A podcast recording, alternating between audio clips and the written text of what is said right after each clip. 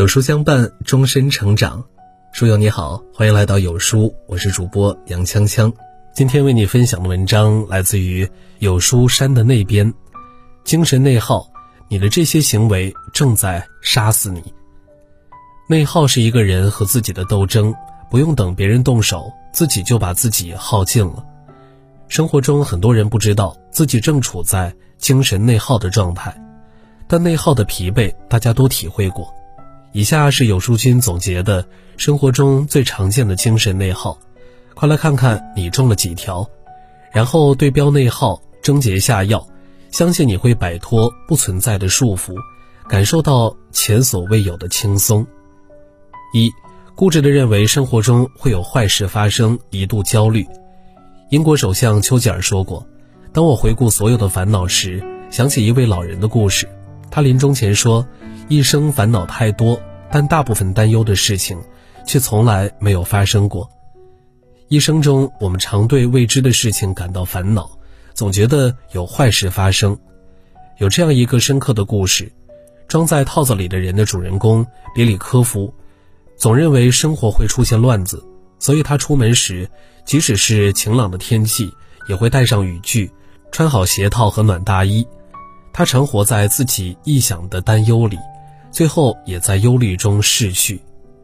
适量的焦虑可以作为前进的动力，但频繁的焦虑只能让自己陷入痛苦的深渊。二，反复琢磨别人对自己的看法，容易产生隔阂。刚才是我说错话了吗？为什么他总是那个表情呢？他是不是生我的气了呢？他是不是挺烦我的呢？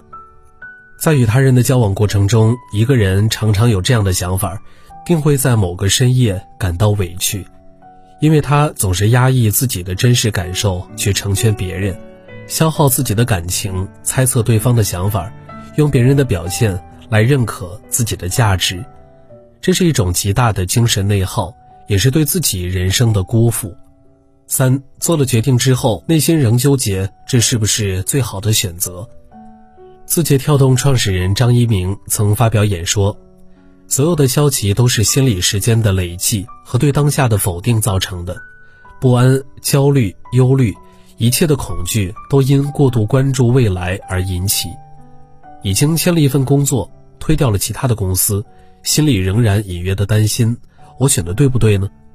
在商场买了一件房屋装饰品，在回家的路上又觉得买贵了，没有了刚入手的欣喜。总是过于担心今天的选择会不会在以后产生过多的损失，在过度的焦虑和失意中消耗很多的能量。四，不敢对别人说不，一想起来就觉得惶恐。作家毕淑敏曾说：“拒绝是一种权利，就像生存是一种权利。行使拒绝权利应该是轻松的，但有一些人觉得很难。”面对他人的请求，即使觉得为难，也勉强答应，因为一想到自己出口拒绝，可能引来对方的厌烦，就会心生胆怯。这种想法越是牢固，因为不敢拒绝，带给自己的伤害就越大，对生活磨损就越严重。五，执拗的想要实现某一目标，过分偏执。前段时间火起来的电视剧《小舍得》，让我们认识了田雨岚这位偏执的妈妈。为了无死角的监督儿子学习，给孩子安排了全透明的书房。一旦儿子没有好好学习，就大发脾气，而且不容丈夫智慧。田玉兰过分逼迫儿子考上重点高中，对这一目标执念过深，不仅让自己陷入痛苦，还导致孩子患上了抑郁症，整个人低落消沉。对结果过分的偏执是损害身心的毒药。他非但不能早日实现目标，还让偏执的人找不到真正的快乐。六，把不是自己的责任强行揽在身上，自责过度。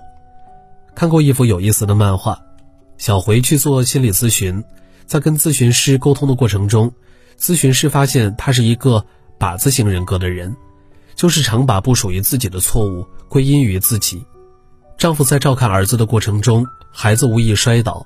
他责怪自己怎么不亲自去看着，同事挨领导的骂，他责怪自己怎么当初就不伸手帮一把。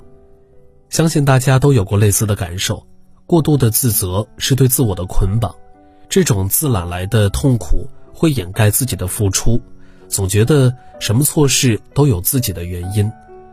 靶子型人格的人常在内心把不关己的责任背下来，任凭自己吞噬。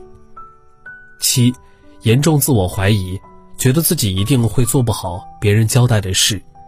十点钟有一句话：“自信者不疑人，人亦信之；自疑者不信人，人亦疑之。”别人交代给自己的事情，明明有能力，但总害怕搞砸，万分胆怯。即使把任务接下来，在做的过程中，总会反复问自己：“我真的可以做到吗？”这种不自信，不仅不能发挥自己百分之一百的能力，还会让结果出现大打折扣。这是对自身实力的浪费，也是对自己的不自知。八，对已经发生的失误反刍过多，做不到原谅自己。稻盛和夫曾说：“总为已经发生的失败而悔恨烦恼，毫无意义。”我们可以对因为自己发生的错误稍加反省，以便后期不再重蹈覆辙。但反复考量失误，就是一种过度伤害。同时还不利于冷静的思考将来。我们一直反刍的错误，别人早已不在意，终究是自己没有放过自己，最后在已成定局的错误里受伤过重，疲惫不堪。九，故意压低自己的负面情绪，而且不在人前释放。在网上读到过一句话：永远不要为自己的真情实感感到抱歉。很多人擅长表达自己的正面情绪，对于负面情绪总是压抑，担心给别人带来不好的影响，担心发泄后会给别人带来麻烦。在各种顾虑下，我们习惯对所有的人报喜不报忧，找一个人的时候再拿出负面情绪缓慢释放。但即使压抑的情绪最后被治疗，前后也是一种非常大的伤害。十对现状不满意。内心接受不了，但是不敢改变。我们常会遇到食之无味，弃之可惜的选择。网上读到读者莫代的真实故事，她是一名三十二岁的女性，在公司做着一份外勤业务员的工作，在外人看来这是一份铁饭碗，但只有她自己知道，在岗位上她感受不到一丝一毫的兴趣，每周还被指标压得喘不过气，因为害怕未知，所以不敢改变。就这样，网友莫代一边在无谓的工作中消耗，一边心生厌倦，不满意但又不主动离开的环境，会像空气，时刻翻滚着我们的不快乐，是一种渗入骨髓的消耗。十一，任务还没做就一直预想各种不好的结果。有一种悲观主义的人，做事前在大脑里反复盘算，这件事结束后会产生哪些不好的结果。先把坏的情绪带给自己，感受莫须有的痛苦，为了未来消耗现在。日暮黄昏，时间和脑力被大量占领和分解。结束大脑风暴之后，被安排的任务也没有丝毫的进展。这种做事状态会让一个人不敢放手去做事，提前把恐惧加在自己的身上，浇灭前进的动力，得到的是翻倍的劳累。十二。列完计划一直拖延，内心还不能心安理得。我们擅长列举计划，但也总会拖延计划。把计划写在纸上很容易，把计划落实会有很多的阻力。在没有达成目标之前，这件事一直存放在脑子里，这是一种精力消耗，因为我们会一直想着这件未完成的事儿，对他在心中做一次又一次的安排。我们本可以把多余的精力去做其他的事儿，但是因为拖延，被搁浅的事情变成了累赘。在这十二条精神内耗中，很多人找到了自己的影子。蛤蟆先生去看心理医生一书中说，没有一种批判比自我批判更强烈，也没有一个法官比我们自己更严苛。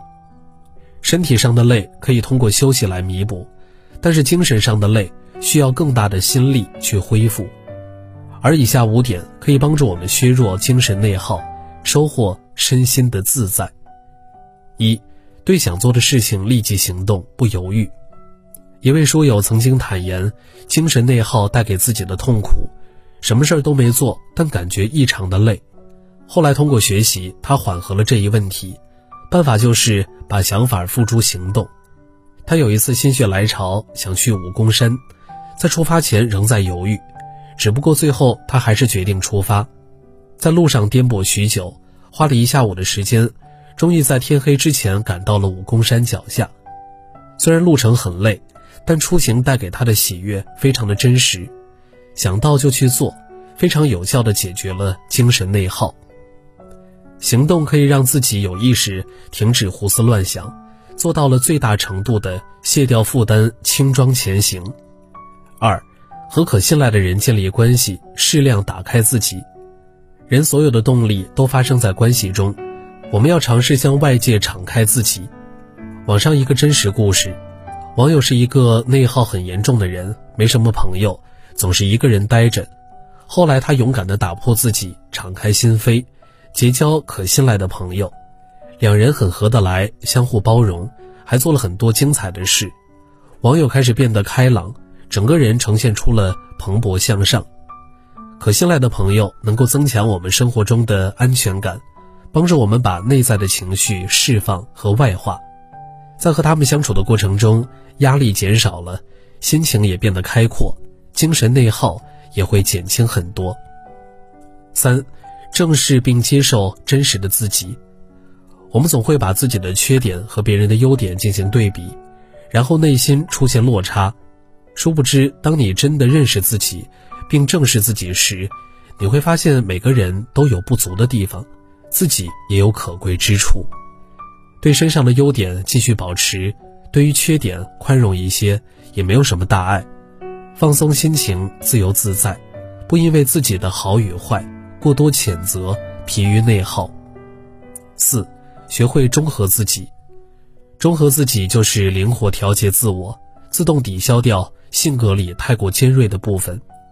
比方说，有的人事事谨慎，万事都不想留下瑕疵，然而过度追求完美。就是让自己陷入内耗，这时不妨允许自己鲁莽一些，产生想法就逼迫自己行动，反而会感到前所未有的舒畅。而有的人过于大大咧咧，爱冲动，这时不妨告诫自己三思而后行。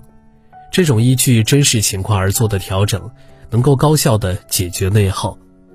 只不过对别人适用的办法不一定适合于你，要找到匹配自己的调节方法。五，保持一个健康的身体。在书上读到过这样一句话：精神力要受体力的保护。当我们有一个健康有力的身体，我们才有能力去安抚自己的精神。若身体就是一团糟，那只会给自己的精力增加负担。